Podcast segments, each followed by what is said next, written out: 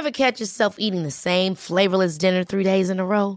Dreaming of something better? Well, HelloFresh is your guilt-free dream come true, baby. It's me, Kiki Palmer. Let's wake up those taste buds with hot, juicy pecan-crusted chicken or garlic butter shrimp scampi. Mm. Hello Fresh. Stop dreaming of all the delicious possibilities and dig in at HelloFresh.com. Let's get this dinner party started.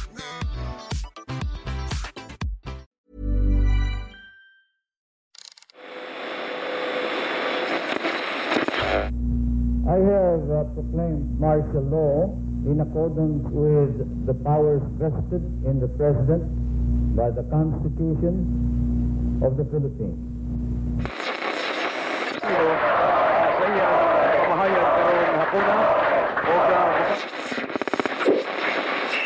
When I am finally uh, proclaimed president, you can address me as Mrs. President.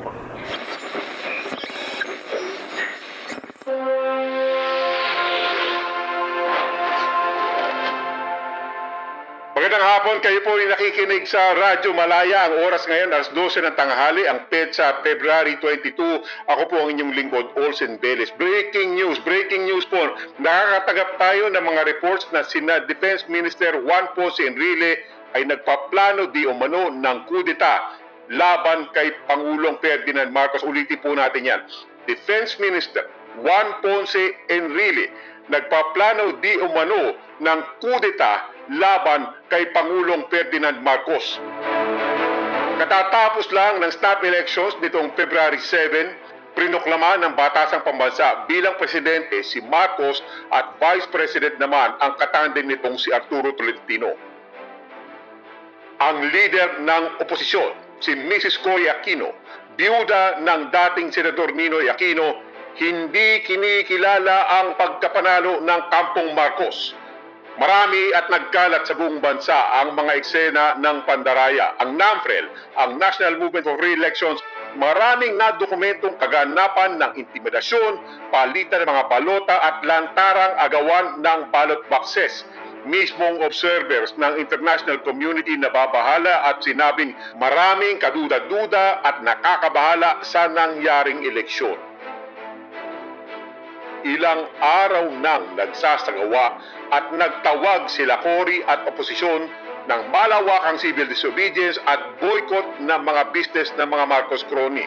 Tuloy, bagsak ang kumpiyansa ng mga dayuhan sa ekonomiya ng Pilipinas. Ang piso ay bumagsak na sa 20 pesos to the dollar. Ilang araw na tuloy may mga usap-usapan na may kaguluhan nga sa hanay ng militar. Samantala, kasama ko ngayon via phone patch ang ating correspondent si Wela Cruz. Wela, Olsen, nandito nga tayo sa Dasmariñas Village sa Makati. Ano, naghihintay lang tayo ng movement sa loob ng bahay ni Enrile. Madaling araw nang mag-meeting sila ni Silvestre Afable na siyang press secretary ni Enrile. mm, May ilan pang officers na kasali pero wala pa tayong update kung sino-sino talaga ang pupunta pa dito. Olsen? Wela, ano, siguro habang nag-aabang tayo, balikan lang natin yung mga nangyari ng mga nakarang araw. Alam natin Mm, mm. questionable ang resulta ng snap elections at ayon nga sa NAMFREL na electoral watchdog, si Cory ang talagang nanguna sa presidential race sa kanilang independent count. Ah, yes, Olsen. At yun nga, dalawang araw matapos ang eleksyon, nakita nating mag-walk out ng PICC ang 35 na COMELEC tabulators at computer workers nang Mm. makita nila ang pandarayang nagaganap. Pati ang simbahang katolika nagsalita. Isang linggo matapos ang eleksyon, naglabas ng statement si Cebu Archbishop Ricardo Cardinal Vidal na siyang presidente ng Catholic Bishops Conference of the Philippines. Aniya, the polls were unparalleled in the fraudulence of their conduct. Mm, kaya nga nasabi ni Cardinal Vidal, walang moral basis anya ang Administrasyong Marcos. Yes. Kumakapit daw ito sa kapangyarihan gamit ang tawag niya dito, fraudulent means. Mm. Nanawagan din si Cardinal Vidal sa taong bayan. Ah, eh, teka, teka, teka. Basahin natin ang pastoral letter. If such a government does not of itself freely correct the evil it has inflicted on the people, then it is our serious moral obligation, sabi niya, as a people, Mm. to make it do so. Tama. At nang si Marcos mismo ang magproklama sa sarili niya na siya ang nanalo sa snap elections, nagrally ang oposisyon sa Luneta. Mm, last week lang yan. Yes, oo, oo. Dalawang milyong katao ang dumalo sa tagumpay ng bayan. Dito nagtawag ng civil disobedience si Mrs. Aquino. Mm, wala, three years in the making na ang mga kaganapan. Itong unti-unti parang paggising ng ah, sambayanan simula pa nung napas lang si Ninoy Aquino dyan nga sa Manila International Airport. At sa katotohanan, hindi lang to three years in the making. Matapos ang higit dalawampung taong pamamalakad ni Marcos Marcelo pa simula noong 1972 hanggang 1981 hanggang sa ito. Nandito na tayo ngayon sa puntong ito.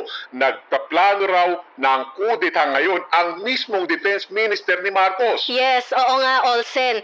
At nung nag-cover nga ako nung tagumpay ng Bayan Rally, ano, talagang wala kang makikita kundi dilaw. Naalala ko yung preparasyon para sa pagbalik ni Ninoy dito, ano, noong August 1983. Mm, mm, Nung mm. nagtie a yellow ribbon, ang mga supporter mga Mm. puno bilang pa-welcome back sa kanya, 'di ba? Galing sa kanyang exile sa US. At yun na nga, bilang leader ng oposisyon, alam niyang baka hindi siya makauwi ng buhay. Mm, meron tayong recording nung huling mga salita niya bago siya ma-assassinate sa tarmac ng Manila International Airport. Ito, ito, pakinggan natin. Ito yung mga huling salita ni Ninoy Aquino bago siya mapaslang. I have promised to return. I have returned against all odds. You have to be very ready with your hand camera because this action can become very fast. In a matter of uh, three, four minutes, it could be all over, you know. And I may not be able to talk to you again after this. Mm, nag-cover ako noon, ano, Olsen. Milyon din ang mga Pilipinong pumunta from all walks of life sa burol niya at pati na rin sa paghatid sa kanya sa huling hantungan. Para bang napaliligiran siya ng dagat ng tao, nakakakilabot. Pero, te, teka, sandali lang, Buela, ano? May phone patch tayo ngayon mula sa Cebu City. May press conference daw si Mrs. Aquino. Pakinggan natin. Uh, first of all, I would like to thank all of you for the support that you have given me. And I think it is really inspiring to the rest of the Philippines what you, Cebuanos, have been able to do in spite of goons. So, um,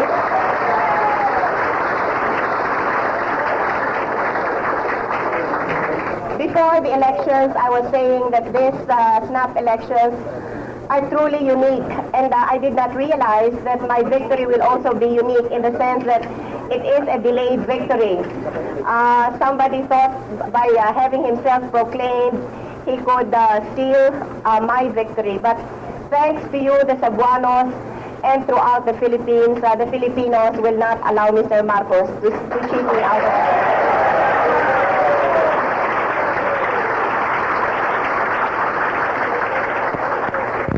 I would like to report to you that uh, a total of uh, 17 ambassadors have called on me.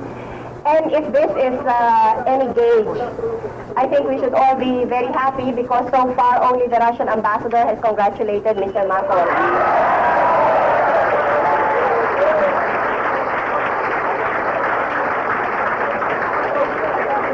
I have met with Mr. Habib uh, twice, and I told him that this is not just a battle between Cory Aquino and Ferdinand Marcos. This is really uh, the people's fight to restore democracy in our country. And I was saying that millions of Filipinos will be so disillusioned if the American government will just turn away from this achievement of the Filipino people. We all love democracy. And I was saying that since the Americans are the champions of democracy, I would hope that they would encourage and would give due recognition to the Filipino people, millions of whom risked so much in order to be able to restore our rights and freedoms. Ah, ah, me- medyo naputo lang po, ano, pero, pe- pero nabanggit ni Cory kanina, nabanggit ni Cory Aquino si Philip Habib, ang kilalang troubleshooter ni US President Ronald Reagan. So, the fact na nandito siya para bisitahin si Pangulong Marcos sa Noela, may ibig sabihin siguro yun. Baka nakukutuban na ni Marcos na may mangyayaring malaki at may nakukutuban na ang White House sa Estados Unidos. At Mhm, ngayon, na, nakausap na pala ni Cory mismo si Habib. Eh, teka, ako, ito.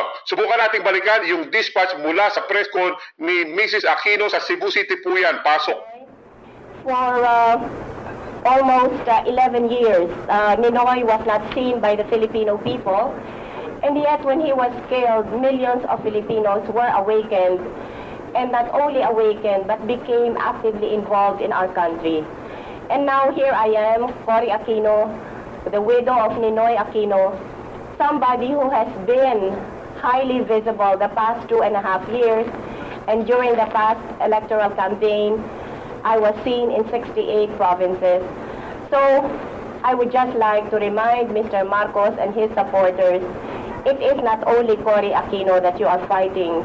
You are fighting millions of Filipinos, so you better think long and hard before you decide to do anything with Cory Aquino. And I hope I will always have your support, and certainly I will do my very best so that I will be worthy of the trust and confidence that you have reposed in me. Maraming maraming salamat po sa inyo. Eh, So yan, na, na, naririnig, naririnig naman po natin, kakasagta lang ni Cory Aquino, naririnig po natin ngayon ang palakpakan ah, ng kanyang mga supporter. Ayon nga po sa mga dispatch, nagdagsaan daw ang mga tao sa motorcade ni Cory Aquino sa Cebu City. May hawak daw silang mga yellow banners, streamers, flags, mga eksenang nakikita rin natin sa Maynila at kung saan-saan pa.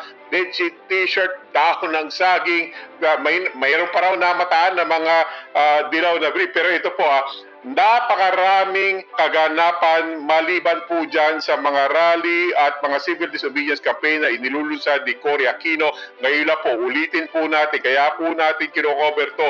Breaking news po, Defense Minister Juan Ponce Enrile nagpatawag po ng press conference. Biglaan po yan, tututukan po natin yan.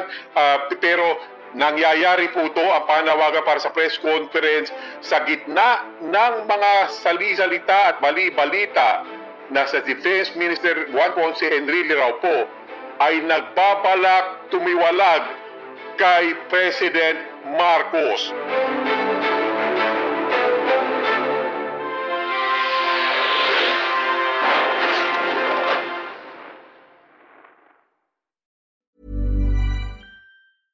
Ever catch yourself eating the same flavorless dinner three days in a row? Dreaming of something better? Well, HelloFresh is your guilt free dream come true, baby. It's me, Kiki Palmer. Let's wake up those taste buds with hot, juicy pecan crusted chicken or garlic butter shrimp scampi. Mm. Hello Fresh. Stop dreaming of all the delicious possibilities and dig in at HelloFresh.com. Let's get this dinner party started.